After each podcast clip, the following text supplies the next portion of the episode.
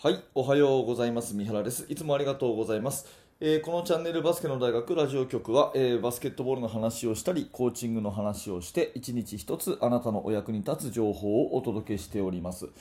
えー4月の17日土曜日になりました、えー皆さんいかがお過ごしでしょうか、えー週末はちょっと天気が崩れるというような予報もありましてですねまだまだ寒い日が続きますね、えもうちょっと暖かくなってもいいかなって感じしますけども、ね皆さん風邪などひいていないでしょうかね、え今日も元気にやっていきましょう。えー今日のテーマはですねコーチングのコツ、えー見つめる鍋は煮えないという話でタイトルだけ見るとん？何のことかなって思うと思うんですが、えーまあ人にね、え生徒にものをこう教えていく何かを伝えていくっていう時に私が大事にしている、まあ、コーチングのコツというようなものをお話しして、えバスケットボールの話にもねつながっていきますので、えーぜひ最後までお聞きください。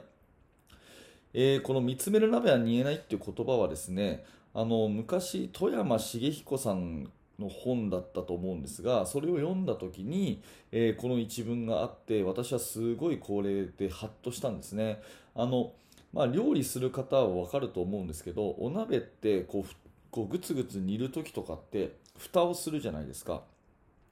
で蓋をしてる時っていうのは、まあ、中身が基本見えないですよね。そうなると中身がどうなってるのかちゃんとグツグツ言ってるのか、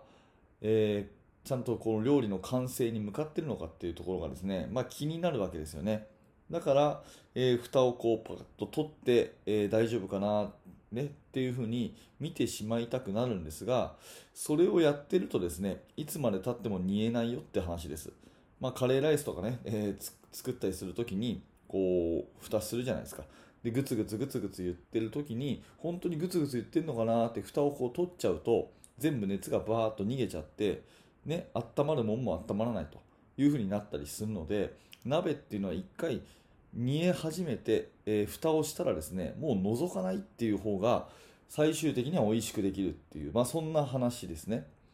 でこれでまあ何が私たちは学べるかっていうと要するにですね何かを生徒に一回伝えてやらせてみたらしばらくはですねほっとくべきだって話ですね。まあほっとくっていうとちょっと語弊があるかもしれませんがあんまりそこにですね新たに付け加えずにしばらくやらせてみるっていうことがとっても大事だと思います。うんとまあバスケットボールの例えばオフェンスで言うとしますね。何か一つ新しい5人の動きを教えたとするじゃないですか。こういうような動きがあってここでこうスクリーンをかけてとかね、まあ、そういうふうに教えたとしますよね、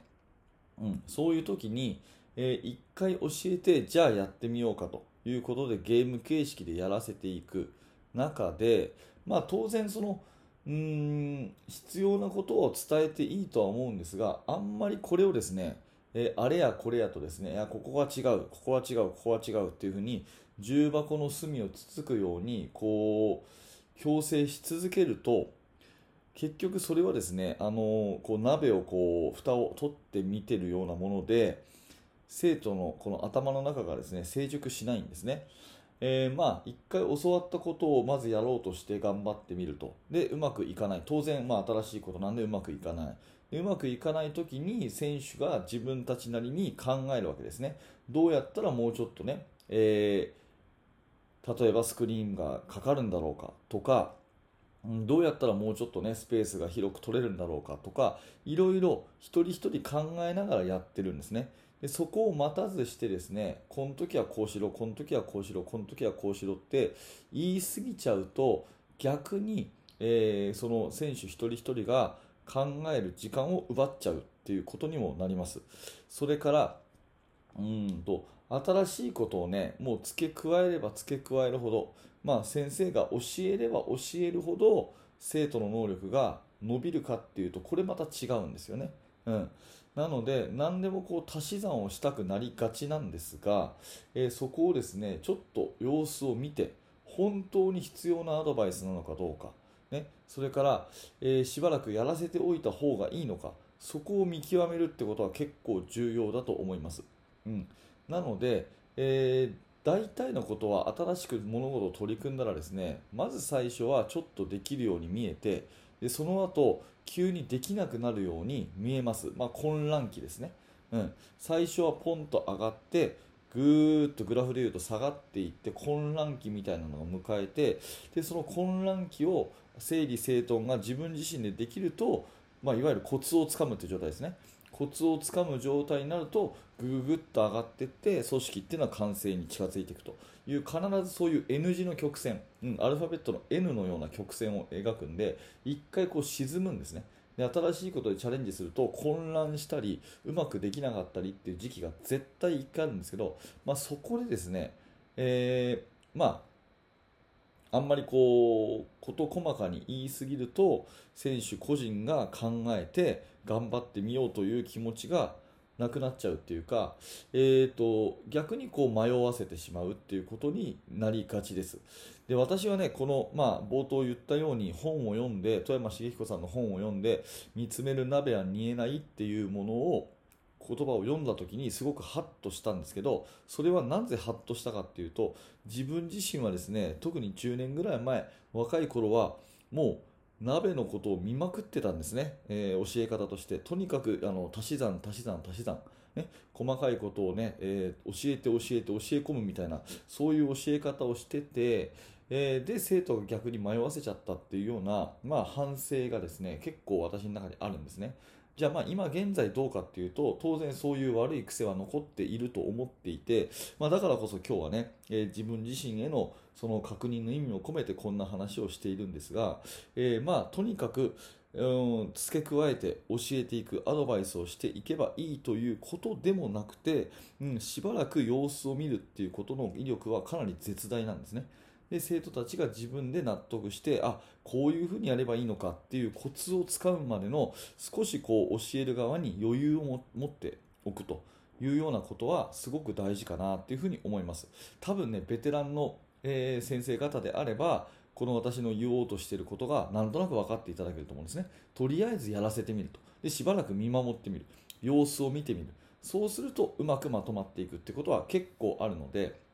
本当に必要なアドバイスかどうかっていう線引きをですね、えー、するのは確かに難しいんですがそういう線引きをしようと思っておくっていうことはとても大事です。ここ大事なんで繰り返しますけどそういう線引きが大事なんだって思っておくっていうことを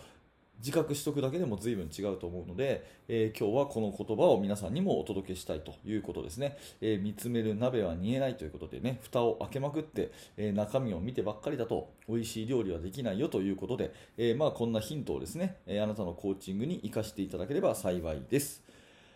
はい、ありがとうございました。えー、このチャンネルはですね、いつもこんな感じで、えー、毎朝7時に、えーお話をしていますバスケットボールの技術の話、戦術の話が中心ですが、まあ、今日のようなですねちょっとした、えー、メンタル的なですねこういう気づきの話、コーチングのヒント、えー、こんなことも幅広くお話をしてますので、えー、少しでも役に立ったという方はですね高評価のボタンまたはチャンネル登録をしていただいてまた明日も聞いてください。